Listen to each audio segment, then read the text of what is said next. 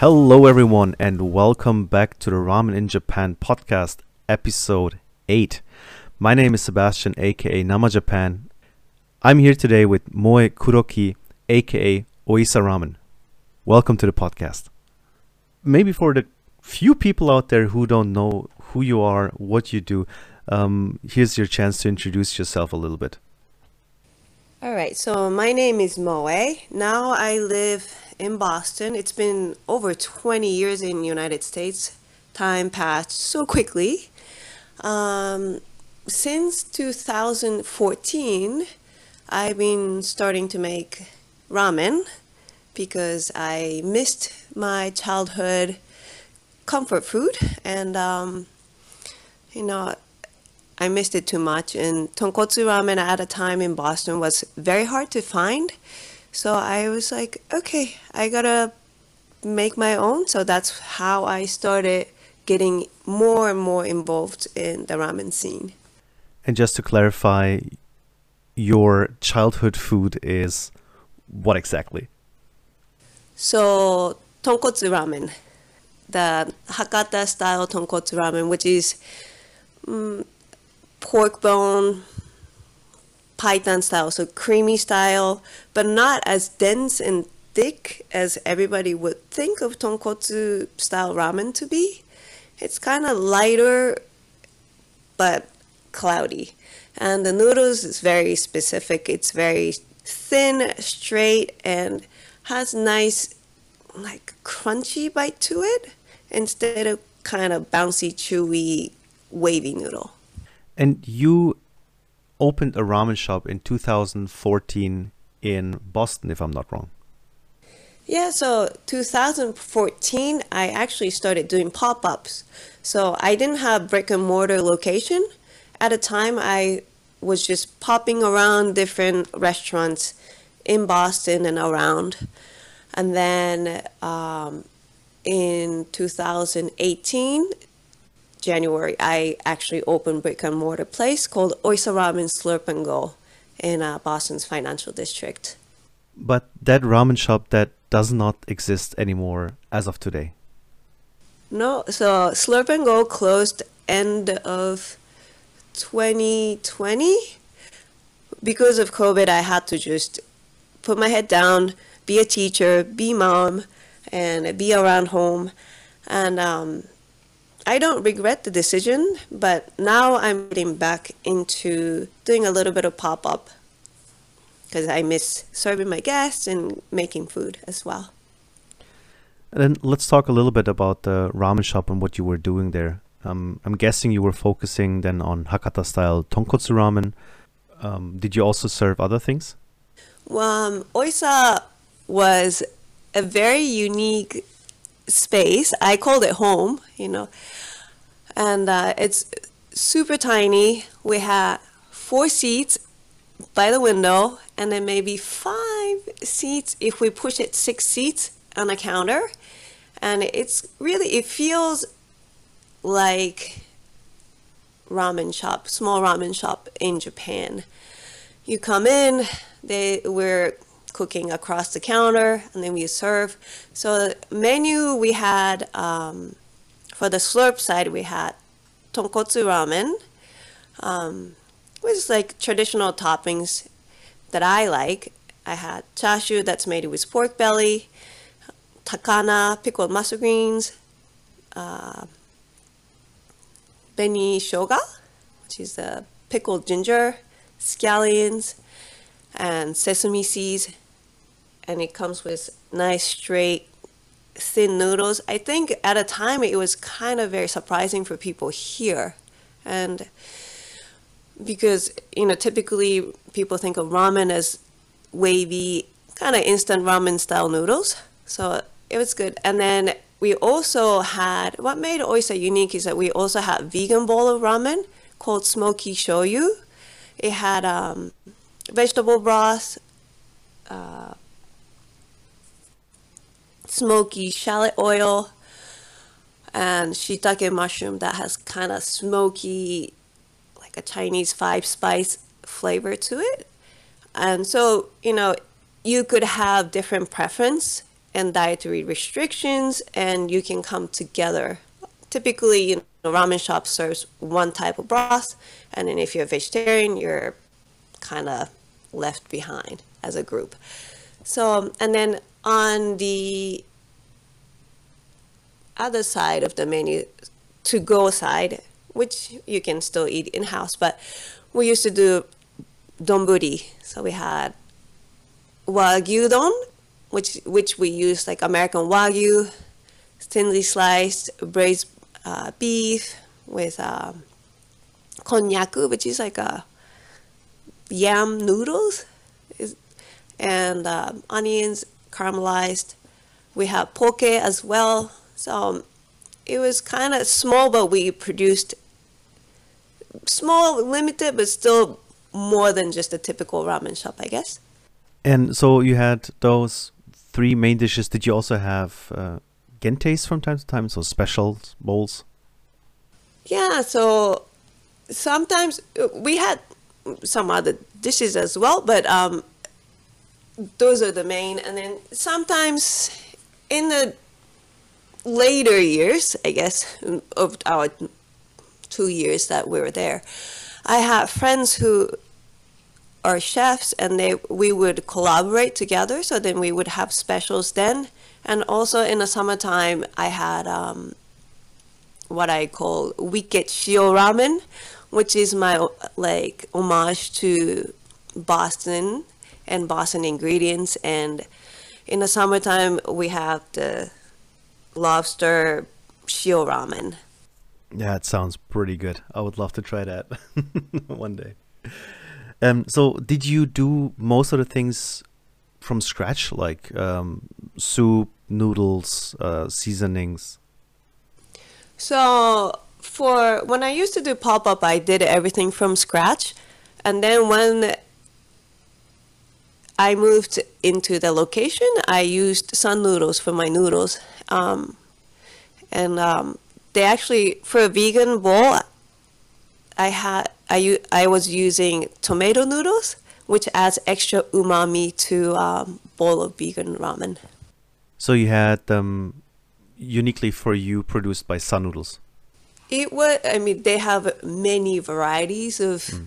noodles. And I don't, I can't just say, oh, I asked them to make the tomato noodles, but we worked very close together and then picked out what worked the best for the bowl. Yeah, I think still the noodles are quite a big topic in the States, since not many people can make their own noodles. So I think a lot of people still rely on the big makers like Sun Noodles. um, I'm not sure if Myojo is already uh, supplying shops. I know there's also some shops flying in stuff from Japan. Noodles, yeah, frozen noodles. But now I see more and more of ramen shops making their own noodles, even in the States, you know, getting the machine shipped from Japan and having their go at making noodles and adding their creativities to it. It's it's really awesome how it's blossoming bigger and bigger. Yeah, I've seen like a couple of even just like home ramen nerds um, order some massive machines to their home and go at it. So that's quite interesting. Um, have you tried like completely different style, but also similar in a way? Have you been um, in the Boston ramen scene a little bit, and have you tried Yume Wo Katare, for example? I have, I yeah, very different. But it's funny, you know, I would have my guests come in, you know, and then everybody loves ramen, and that's probably is why they come into ramen shop.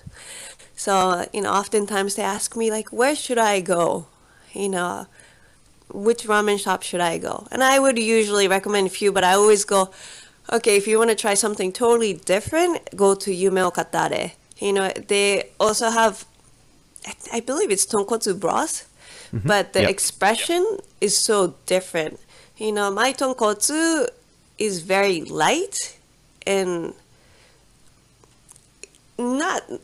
not to like give a like I don't, I don't know sex to bowl of ramen, but I felt like it was just more like elegant, light-handed, feminine type of ramen than like where, you know, you go to Yume Wo Katare, it's in your face, just umami punch and the volume, and it's like you gotta just be prepared to just get into a battle. It feels like almost like you're having this intense experience with the bowl of ramen. And whereas at Oisa, it's kind of, I wouldn't say timid, but it's more in, intimate experience in that you just sit down and just slurp, not attack, I guess, if that makes sense. So you would say your bowl was a little bit more approachable, maybe for first-time ramen uh, eaters. Yeah, it's not as visually intense, I guess.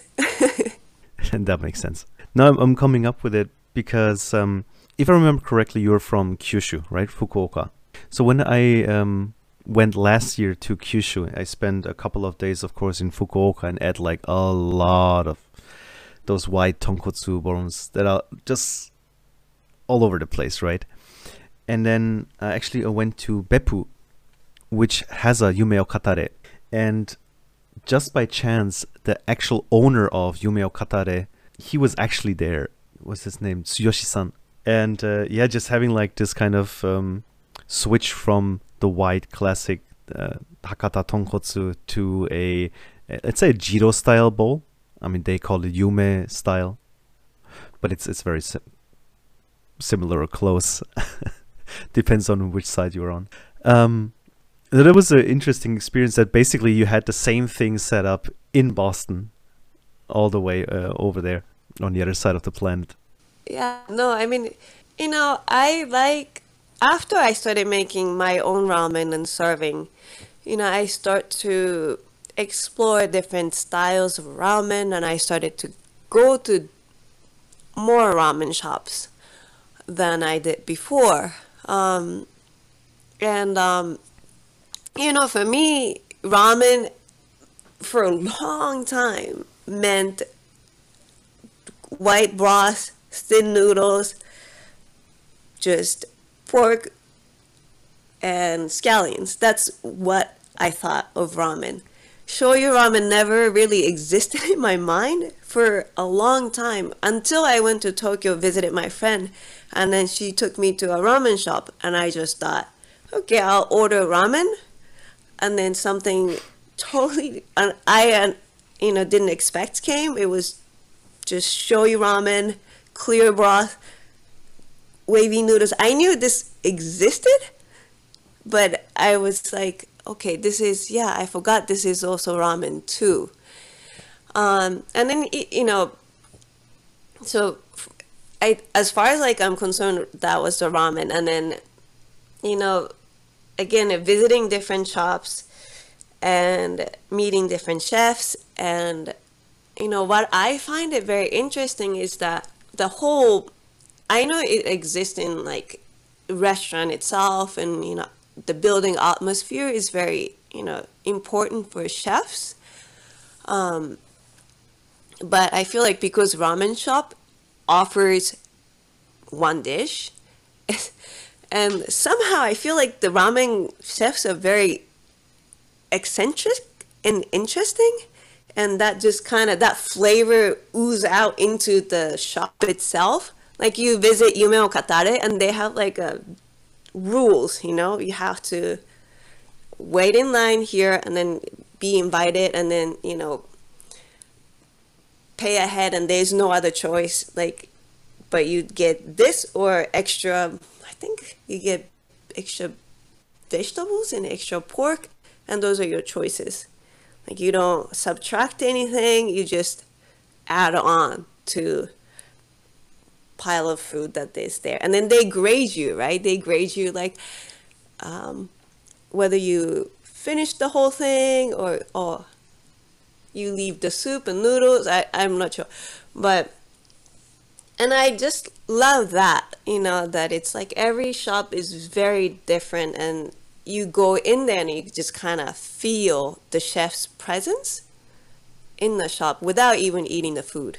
Yeah, for sure. I think that's also a thing here in Japan, where you have those really either charismatic or eccentric chefs that are uh, oftentimes they run their shops themselves, just by themselves, just one person, and uh, you almost just go f because of this person. You want to see this person live, um, either either if it's like a, you know a, a famous person. I mean, I recently went to Tomita, where you know you go to see Tomita-san, and also you get really really good ramen, right?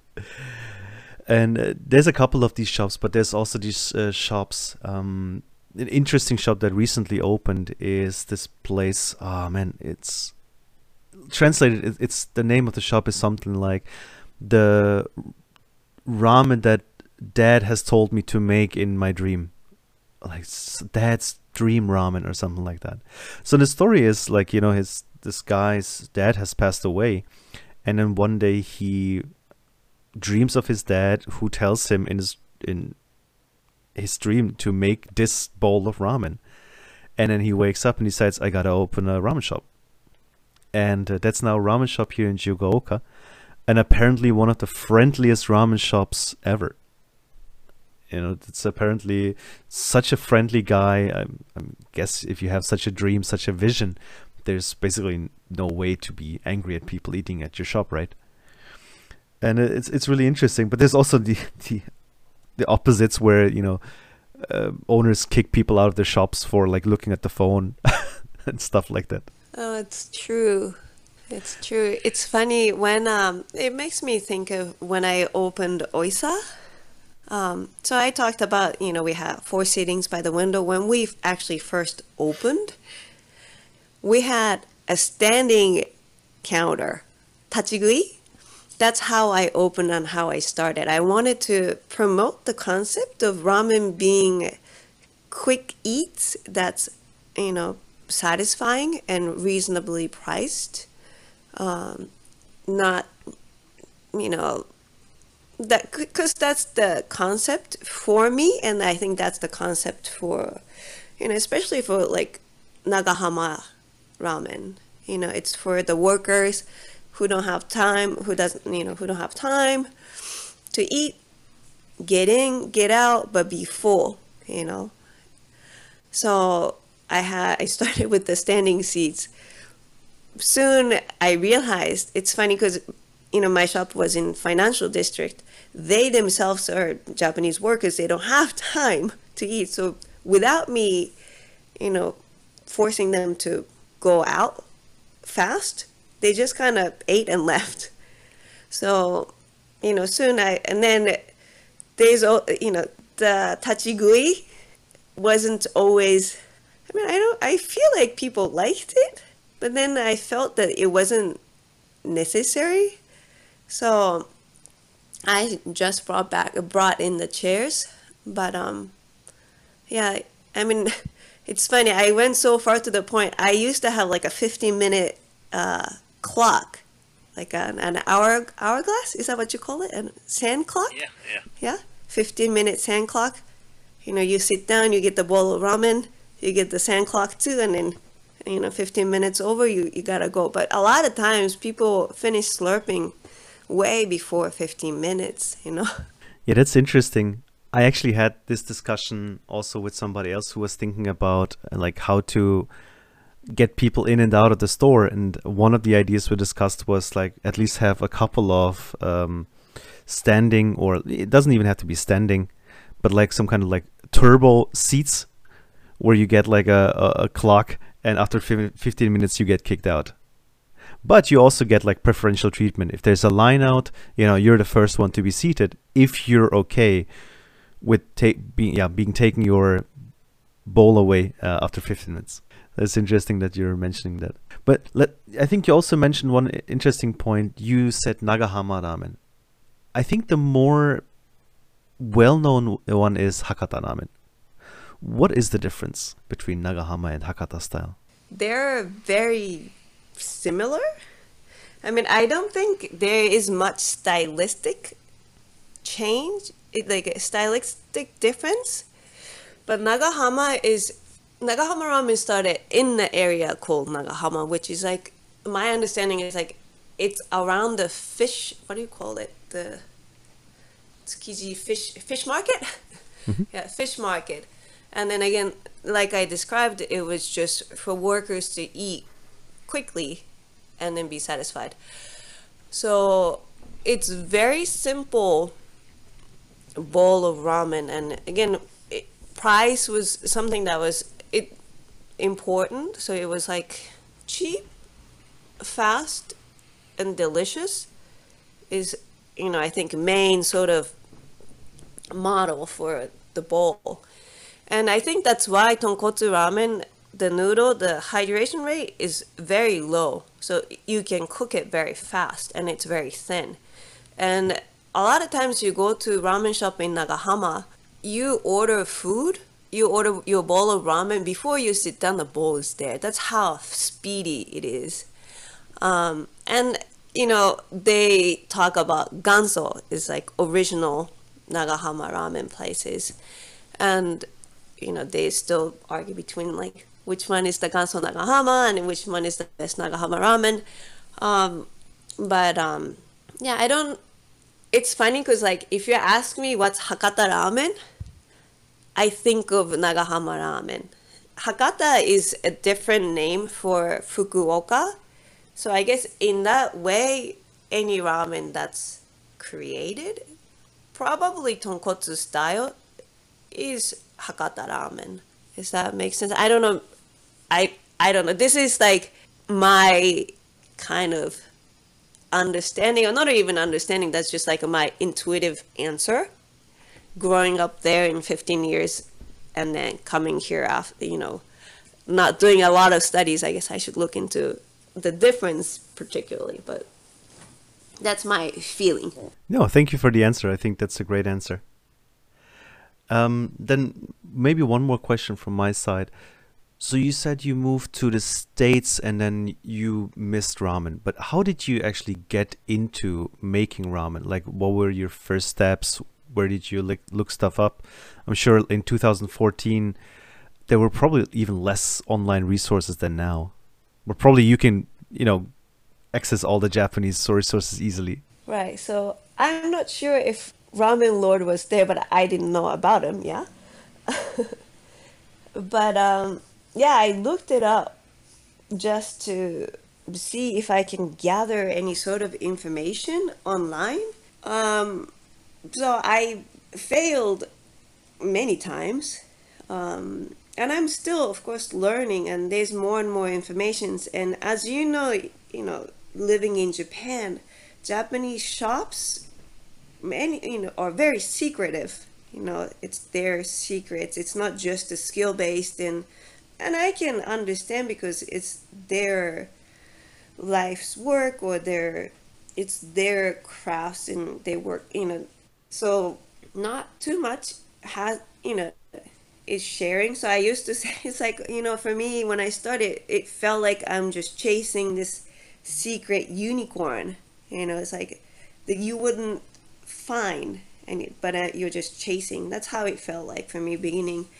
So yeah, I looked online, just typed, you know, ramen recipe, and then it's usually like very simple. You know, you use like a pre-made, like, you know, consomme, like a thing that like you can buy dry, I don't know what you call it, like a cube things. I don't, in, in Japanese we call, we call it consomme, cubes, but um, and then soy and mirin, or just, it seemed it gravitated towards more like udon or soba noodle broth, not so much tonkotsu, and not too many people want to make tonkotsu stock at home. Even small amount, you just are, and I don't, I'm not really sure if you can actually, without pressure cooker and whatnot, it's hard to make tonkotsu at home. And in Japan, also, like, I think Japanese people don't even think too much about making ramen at home. Ramen at home always meant just instant ramen. And then ramen is something that you eat out. So yeah, internet, try and error. I went to go buy a whole lot of bones I think when I started, I was using pork shoulders, not femur bones, because I didn't even know where to get a lot of femur bones, just as, I don't know, someone who doesn't work in a restaurant, right? I don't have any training as a chef or cook at all either, so that was also something that I had to get over. So yeah, I just put a whole bunch of bones and cooked in high heat and watched the pot and then just see what it's doing. And I, I still, I mean, I do that. And I mean, it tells a lot when you look at something boiling and how it's breaking it, breaking down. And so that was my beginning. I think I used to put apples into my soup. I didn't like that. I used to use all different kinds of spices. But at the end, everything now is very simple. And then the noodles, wow. I I used to use a pasta maker um, to make my noodles. And that was tough because, you know, ramen noodles aren't like pasta. It's dry and hard and dense, and it's not so malleable, so it's really not fun to just kind of even play with. Um, and then somehow you make this thing called soboro, which is kind of like a crumble with flour and water and kansui. And I always wondered how this dry crumble gets compressed enough and into being a, being and taking the shape of noodles. But I knew ramen had basic five components: noodles, stock, oil, tare, and topping. So from there, I just experimented the stock part, the noodle part, tare part, oil part, and then what toppings put on. And it's super interesting. I think there's not too many people who really started from scratch without any instructions whatsoever. Or at least in, in the modern internet, I would say, like with Ramen Lord's um, Bible out there these days, I think you have a completely different starting point to, yeah, compared to what you had. So that's pretty impressive right there. That's how much I missed a bowl of tonkotsu ramen. You know, I, at that time, Ipudo was already in New York, you know, so I would travel to New York and just eat ramen, just to go, just, like I would go to Ipudo just to have the ramen. Because, you know, when you have that craving for ramen, it's not just you miss the flavor, but you miss something more. You miss that comfort, you miss the connection. And for me, I guess it was connection to home. So whenever maybe I felt homesick, I would go to New York and have ramen. And um, that just got way too expensive. And then also my other cure for my ramen craving was for my mom to ship me a box of Daruma ramen, which is like, I love this box of instant ramen, I guess, but it's very unique in that, you know, you get the tonkotsu style noodle, but it's semi-dried, so it's not, it's still, when you cook it, it still have that nice al dente texture, but also good chew to it. And then the broth is, of course, tonkotsu broth, and it's awesome. Um, I just went to Japan and I brought back two boxes. But my mom, we, I would ask her to send them to me, and then she's like, I don't want to do this anymore. So Uh, I was like, okay, I gotta do something about it. And then, yeah, I went that far to, I guess, cure my cravings. I mean, I completely understand. I have this craving uh, at least uh, over a hundred times a year. I mean, this this year I'm uh, at least at one hundred, one ten, one twenty, something like that. I have to check in my list one more time to uh, tell you exactly, but yeah, I, I completely understand what you're saying.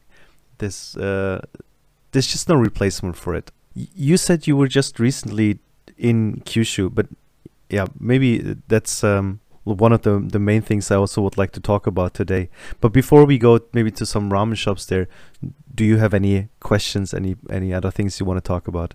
Mm, I'm sh well, I well, I was curious about, one, how you found me, how you found Oisa, and also another thing I was very curious about, maybe you discussed in the past, but why you call your podcast Nama.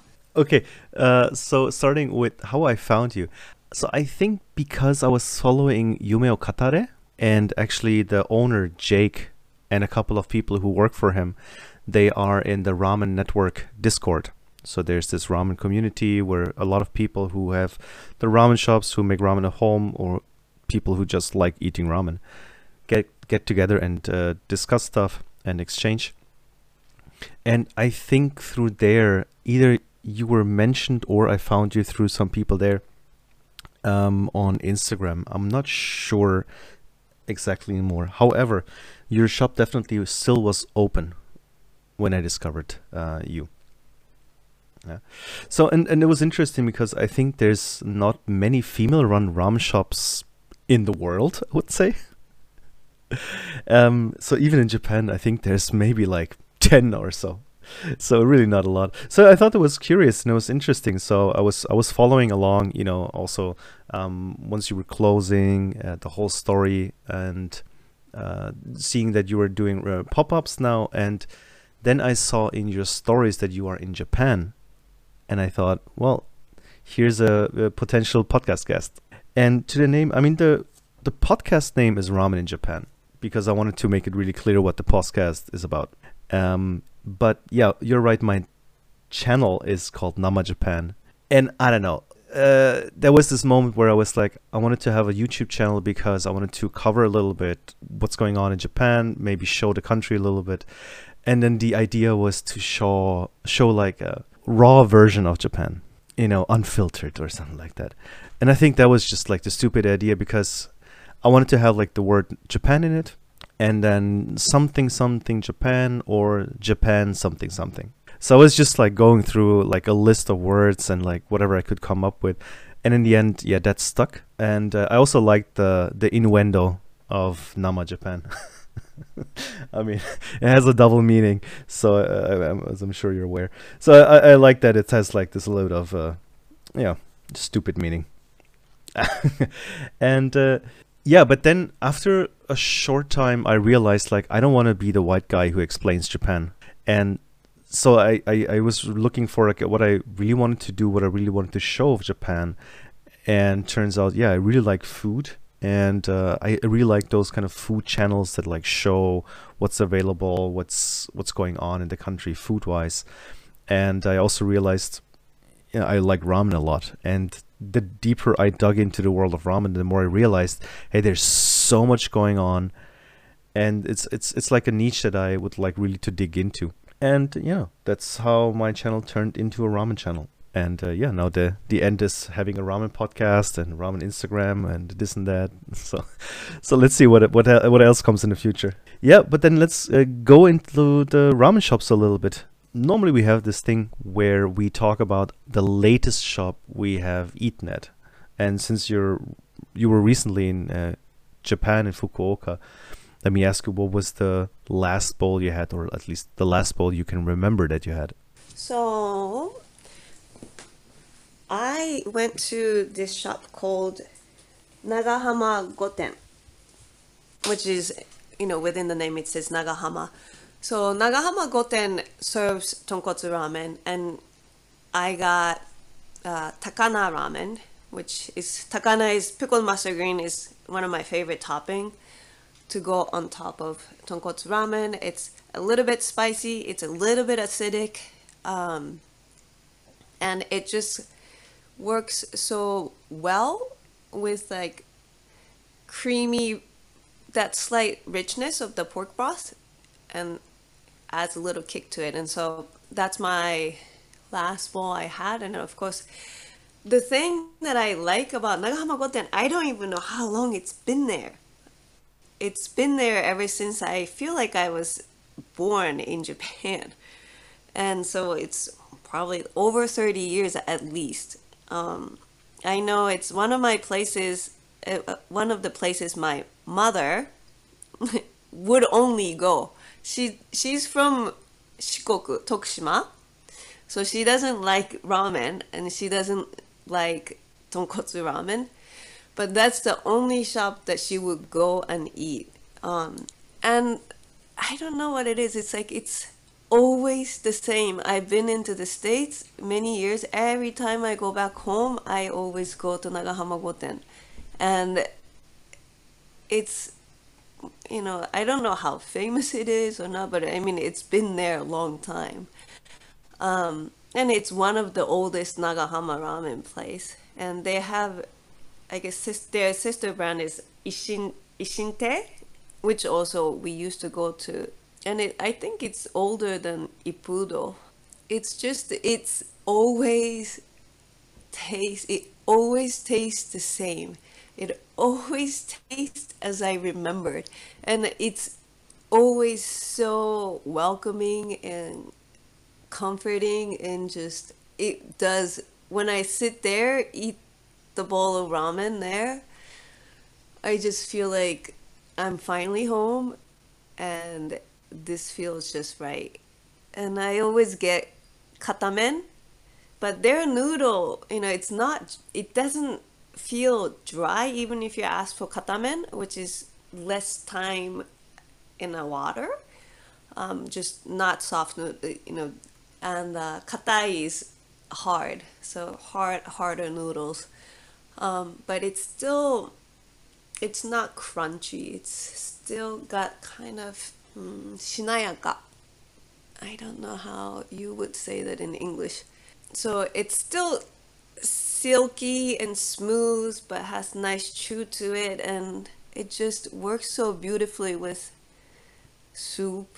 I always get kaidama extra noodles, and then they have this little oden, braised suji, like a beef tendon, and konnyaku and egg. They don't have ajitama, but you can get like ajitama in like oden form. And so I just love being there. There's nothing like, I don't know, it just feels like ramen shop I remember. I think that's the beautiful thing about Nagahama Goten. It's like it's always the same, it feels the same, it looks the same. Maybe the prices change here and there, but it's still cheap, you know, like not in the bad ways, like still very inexpensive. And um it's awesome. So Nagahama Goten, would you describe the soup is a little bit more on the lighter side or a little bit more on the creamier and heavier side? I would say it's lighter side, because a lot of people nowadays, you know, think of tonkotsu broth to be more towards like really dense and rich, and all, all, almost associating it with like a fattier broth. So, you know, at least how that's how it's perceived in U S. Um, so compared to that, it's much lighter side. Um, it doesn't have that super viscous uh, mouthfeel. It's not like eating a bowl of jello. Uh, Nagahama Goten has a couple of shops, right? Which one would you recommend? A few locations, yeah. The one I think I go to is either Tsutsumi location or Nagao location.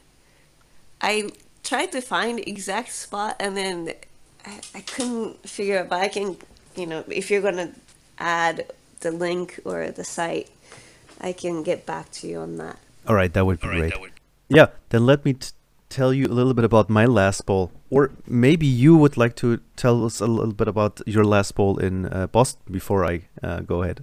Yeah, so the, the very honest last bowl that I had was last night. After, so I now work one day a week at Ganko Itetsu in Brookline, some, in the Boston area.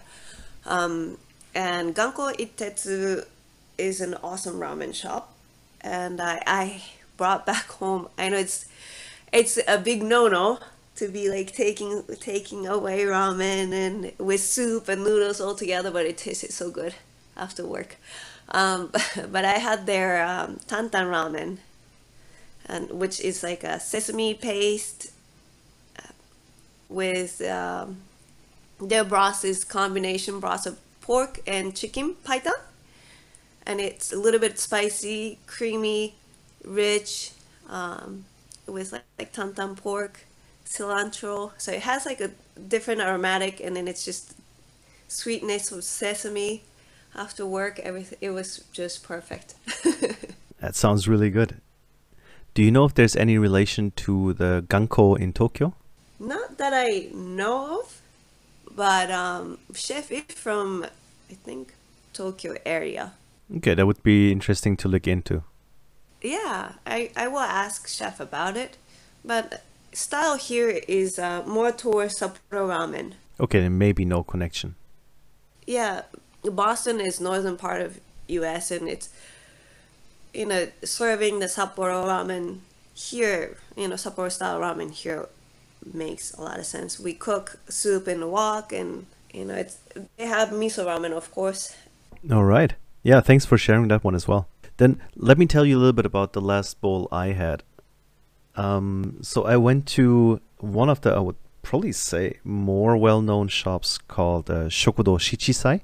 Uh, so Shichisai has not only a shop uh, near Tokyo Station, I think that's probably the one uh, that everybody knows, Menya Shichisai, but the original shop is called Shokudo Shichisai, which is uh, at Toritsu Kasei Station on the Seibu Shinjuku line, so actually not that far from Shinjuku. And they serve probably the best Kitakata style ramen in Tokyo. So that means like temomi noodles, Uh, a light, like a chin, tonkotsu chintan with some light niboshi, clear soup. And uh, what they usually do here in Tokyo, at least Shichisai, is they offer uh, shoyu, shio, and miso, which is interesting. I, I'm not sure if I've seen miso actually in Kitakata. But uh, yeah, I would say like the traditional thing is to go for like a shio. Um, so it has like this, uh, yeah, very light and yet deep Uh, flavor. It's di difficult to explain. Like with your first slurp, you're almost a little bit disappointed. You go like, oh, where, where's the complexity? Where's the where's the flavor? But the the deeper you go, you go like, oh yeah, actually no, this is so satisfying. And before you know it, the uh, the whole bowl is gone. And for me personally, I would say the noodles are definitely star.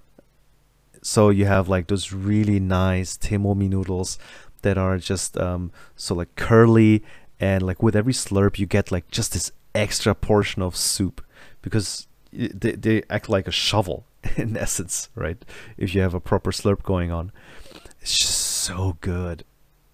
I would say like for me that's probably one of my favorite styles overall, and then Shichisai is just doing it so perfectly and probably on the same level as some shops in Kitakata. And uh, what they also do is, I mean, if you go go for the chashu, man, just like cover your whole bowl with chashu, because they do really great chashu. Uh, they do two types. Uh, one is, I think, a little bit more traditional or sous vide. I'm not one hundred percent sure. And the other one is like a fire grilled, like Chinese style. So you have that like fire roasted. So you have on the outside, you have this really like um, fire grilled barbecuey flavor. It's just, oh, it's so addicting. And it, it's even like through the whole meat. Oh, and then together with the light soup, it just works so well. So the temomi you had is wider and a flatter and then like kind of wavy? Temo yes, exactly. Yeah, okay.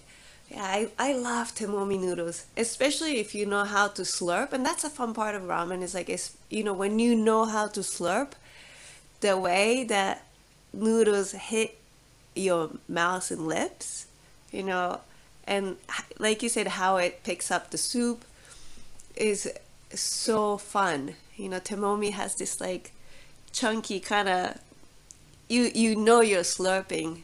You know, and then tonkotsu is kind of straight and just more direct. Yeah, I, I know exactly what you're saying.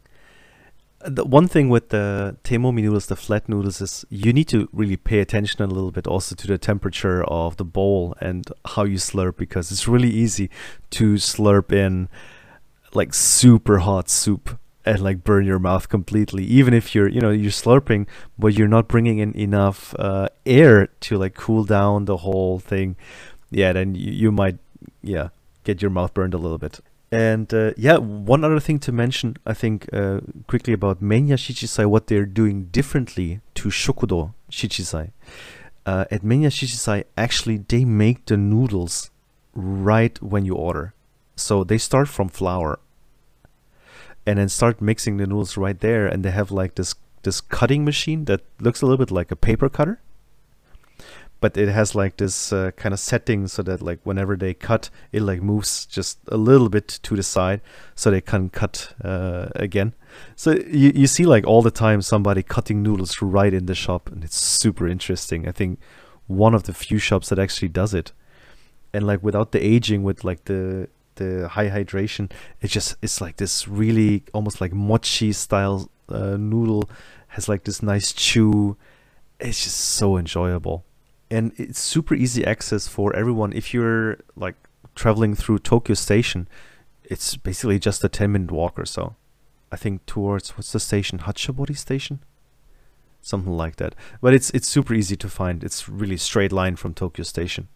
Now I'm excited, you know, to travel to Tokyo and try different places. I mean, it's been really great listening to your podcast and then just looking at your Instagrams too. That's like how I get inspired to try something different, because again, for me, ramen still is comfort food, so all I gravitate towards, especially when I go back to Japan, is like I just want the same thing that I like, you know.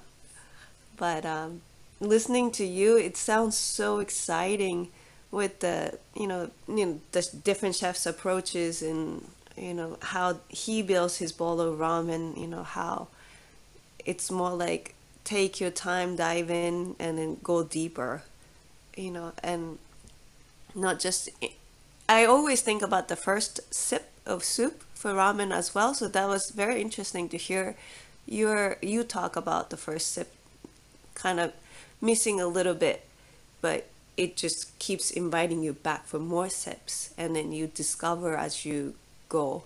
So that that's very exciting for me. So that'll be the next one I'm gonna try when I go home. Perfect. I'm, I'm glad I could inspire something. Um, also check out the Instagrams of all the other guests I have. I mean, all of them, I'm not sure if all of them, but like a lot of them actually eat more ramen than I do, and they post more consistently, so get some good ideas from there as well. But talking about good ideas, um, let's maybe talk about, let's say, your favorite bowl that you had while you were visiting Kyushu recently, or maybe your overall favorite bowl in Fukuoka. Okay, so it's going to be, again, you know, it's, I'm gonna say it like this.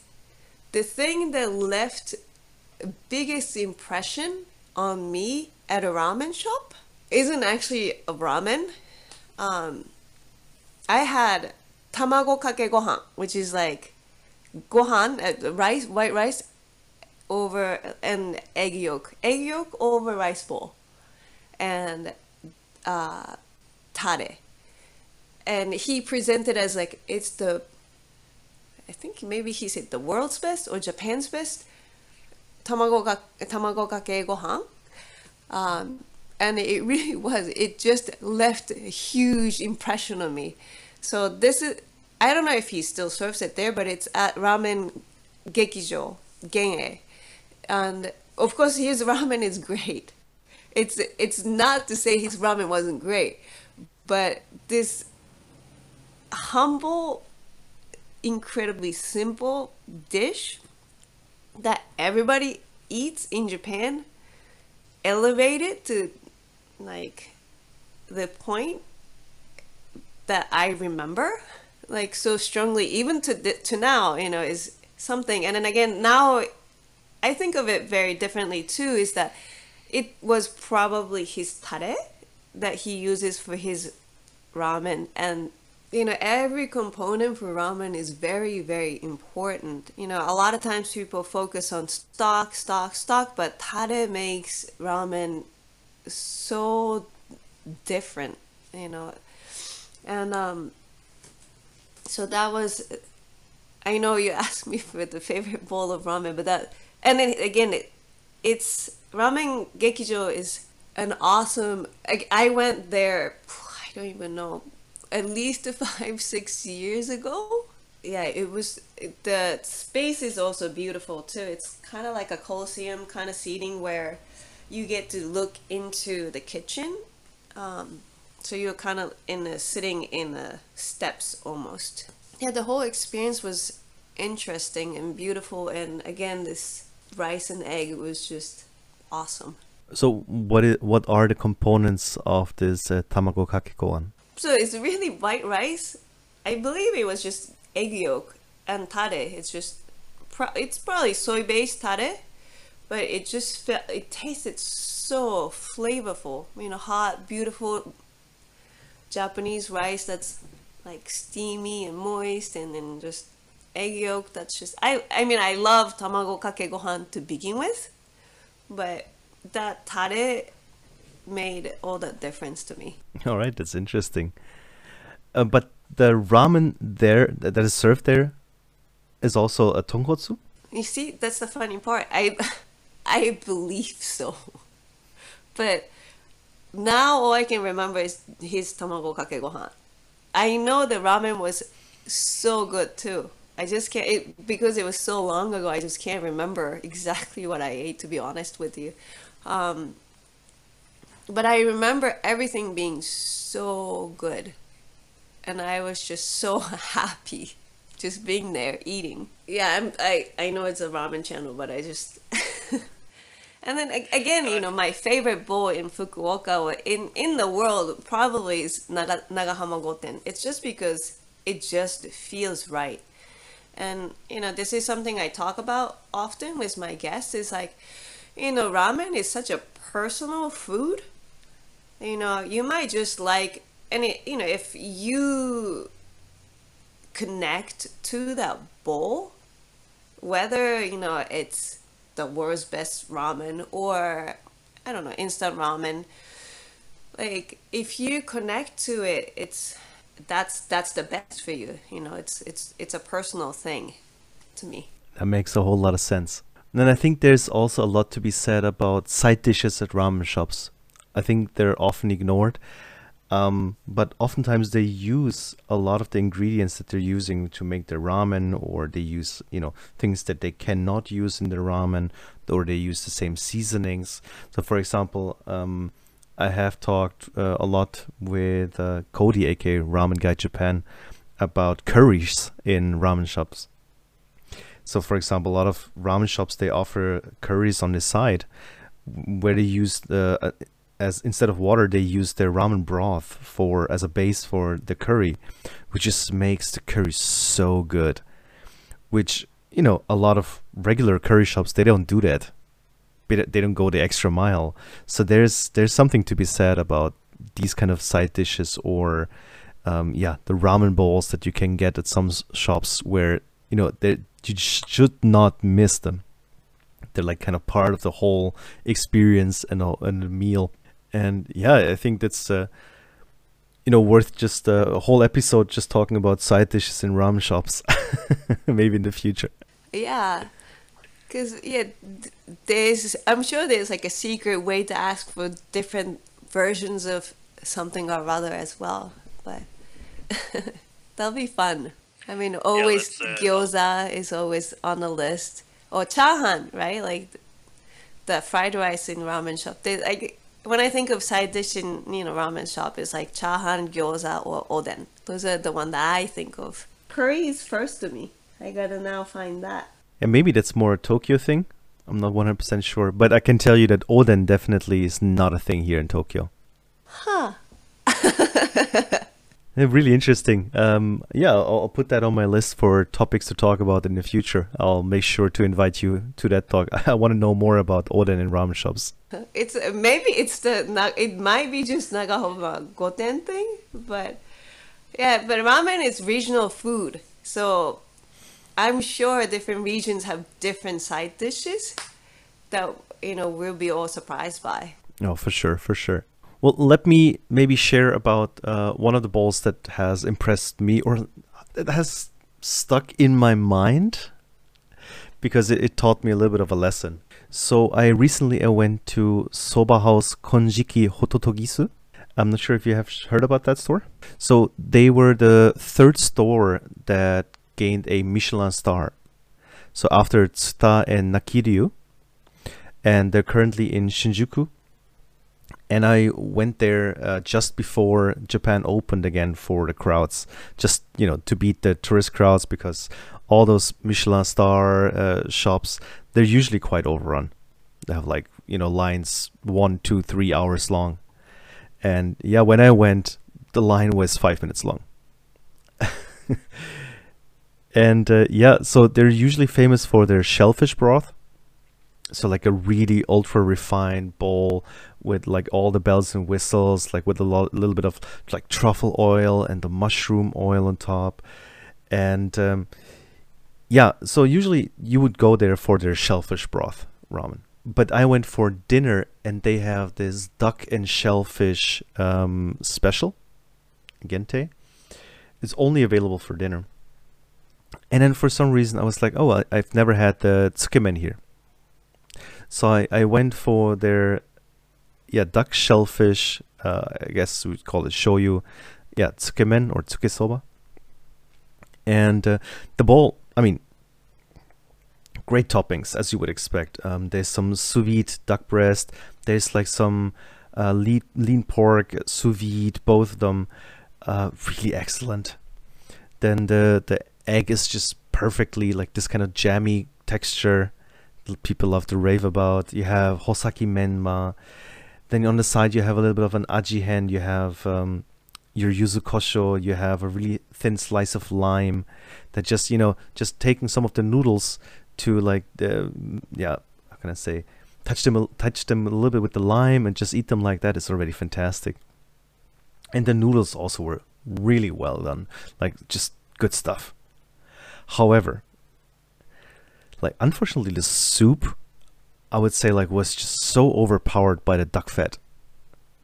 Like, all you could taste was really the duck fat. And uh, in the end, I was like, why am I going to a shop that is super well known for their ramen and super well known for their shellfish stuff? And now I'm getting here some gente and then their tsukemen. Um... And I haven't been there that often that I'm really tired of it. I actually, I wanted to have their regular ramen. But I'm just a sucker for bowls that I haven't had yet.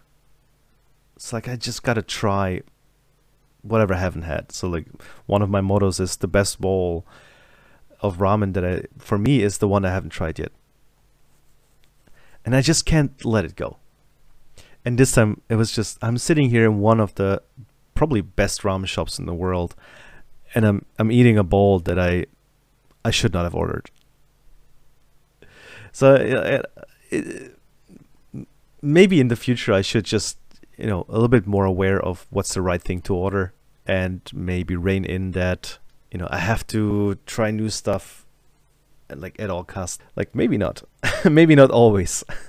Yeah, no, but I understand the temptations too. You know, you're there and then you feel like, okay, it's my opportunity to just try it. And then you want to try something special.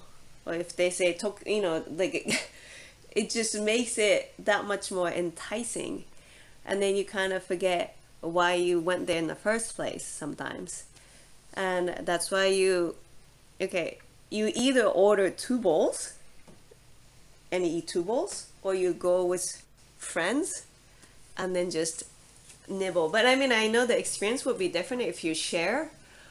Um, but in the past, I've eaten two bowls at a same ramen shop, sometimes two bowls in side dishes, and or two and a half bowls.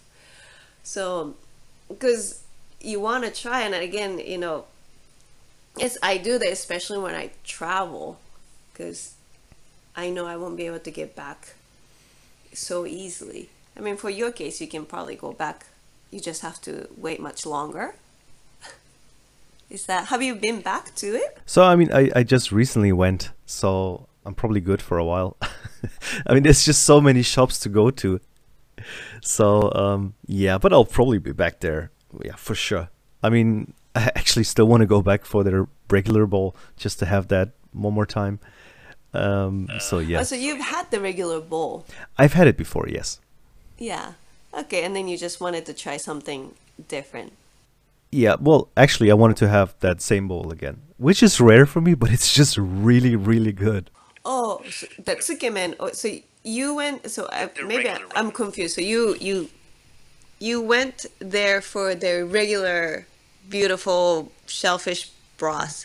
Exactly, the regular ramen. Okay, so it's not like you so, went there and you never had that regular what they're known for ramen and just had tsukemen and then left it there. Exactly. Okay, I was like worried. I'm like, no, you have to have their, what they're known for. Of course, that would be a big mistake. Yeah, but you know, sometimes th there's a little bit of a different thing going on. Sometimes you go with like this kind of ramen hunter mindset where you go like, I need to try new things. And sometimes you just want to eat delicious food. And sometimes it's just that one bowl you're looking at, yeah, I want to have that again. And it's, it's kind of a different mindset, right? And this time I actually went with like, I just want to have this one bowl again.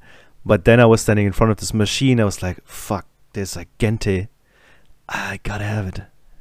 Can't, can't pass up. So it's just what happens sometimes. And that's what you get. I know. It's just the punishment. No, but let me tell you, it's, it was still really good. It was still like, like in a eight out of ten category or something like that. No, it sounds beautiful and amazing, and it's, I find it very interesting, you know, that that in the shop that offers something so elegant and balanced, and you know, that's how it sounds to me when you're describing the shellfish broth, and you know, it's deep and flavorful and aromatic, and but I imagine it to be rather like elegant side of things, and then the same shop to offer duck tsukemen, which is like super rich. So you know, it's it's interesting how different their specials, you know, how it, it, it's like a lot of risk, it seems to me like, and then it's great, you know, you get to ha you get to express both ways. I mean, is that is that sound about right? I'm I haven't had the ramen there at all, so I don't know if my, I guess, understanding of what you were talking about is right or not, but... What they do for their gente is, I guess they make a double soup. So they use their um, original shellfish broth as one part, and then they make a, a duck broth as a, as a as the second one. And then I guess the the fat that they use, the aroma oil, is then just uh, duck oil. I just found it too overpowering. I... Honestly, I could not taste any of the shellfish anymore, which is interesting. I asked for the soup wari, and then they just fill it up straight up with the shellfish broth. And then it was fantastic. So the soup wari was really, really good. Really enjoyed it then. And it just made me feel like, oh man, I just want to have more of that pure shellfish broth. So good. So yeah, I mean, if you're ever going to... Uh, Soba House Konjiki Hototogisu in Shinjuku. Yeah, stick to their regular uh, ramen, just bowl with, with soup and noodles, and uh, get the shio or the shoyu. Personally, I like the shio more because you, you can get more of the pure flavor of the broth. Um, but yeah, whatever floats your boat. But enough about my failures. Let's uh, talk a little bit about your future, what you're planning. Maybe do you have some pop-ups coming up or any plans for the future? So yeah, right now I'm in conversation with different locations to do pop-ups. Recently, before I went to Japan, I did have a pop-up, and I did a Taiwan Maze Soba pop-up. It was uh, during the summertime, so maybe doing brushless style ramen. That is not really offered in Boston too much yet. Um, I thought introducing something new might be fun. And um, yeah, I love also, like, I'm starting to like this, you know, thicker, wider noodles as well. So that was awesome just to do uh, maze soba. And I want to do that again too. It's, maze soba, it seems simpler because you don't use as much broth, but there's a little bit of broth there, and then tare, and then, you know, a lot of focus in toppings as well. But I, I, I really enjoyed making it, and I just loved how it comes together after you're mixing it, and all the flavors are there. Um, and then, yeah, pop-ups, I hope I'll do more of, and I'll be probably experimenting different styles of ramen, not just staying with tonkotsu. Do you have like any dates in mind? Mm, not exactly yet. I wish I could just, you know, promote, but um, not yet. I'm just kind of incubating right now. You know, a lot of, it's great. I have um, really, really nice guests f throughout from when I started from, you know, started pop-up, and guests I met during Oisa Slurp and Go. And you know, I think because at a time, you know, when I started, I was, like you say, one of the rare female ramen cook. So you know, there, you know, a lot of people still just stay with me to just find me, like, okay, you're you're you're you're a woman, and I'm I'm I'm rooting for you. You know, I'm I'm a woman, and I'm, you know, I just want you to do well, and you have followers, continue. So, you know, I want to see my guests again, and and that's how I kept going this ramen journey too, is that, you know, I had my guests from day one, and they were incredibly supportive, and you know, because they asked me, when is the next one, when is the next one, I just kept doing next one and next one, and then it led to Oisa. But right now, I, I feel like I'm just still kind of incubating, figuring out what exactly and how exactly I want to move forward. I'm gonna start little pop-ups here and there, and uh, see where it goes, I guess. And just roughly speaking, city speaking, where is here and there? Oh, here and there, probably around Boston area.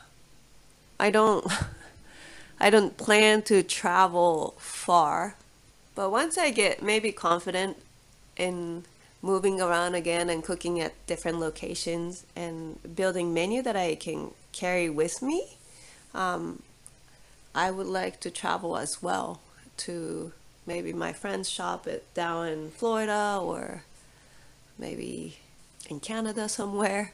And uh, if people want to follow your story and want to go to your pop-ups in the future, where can they find you online? Where can they get the latest news?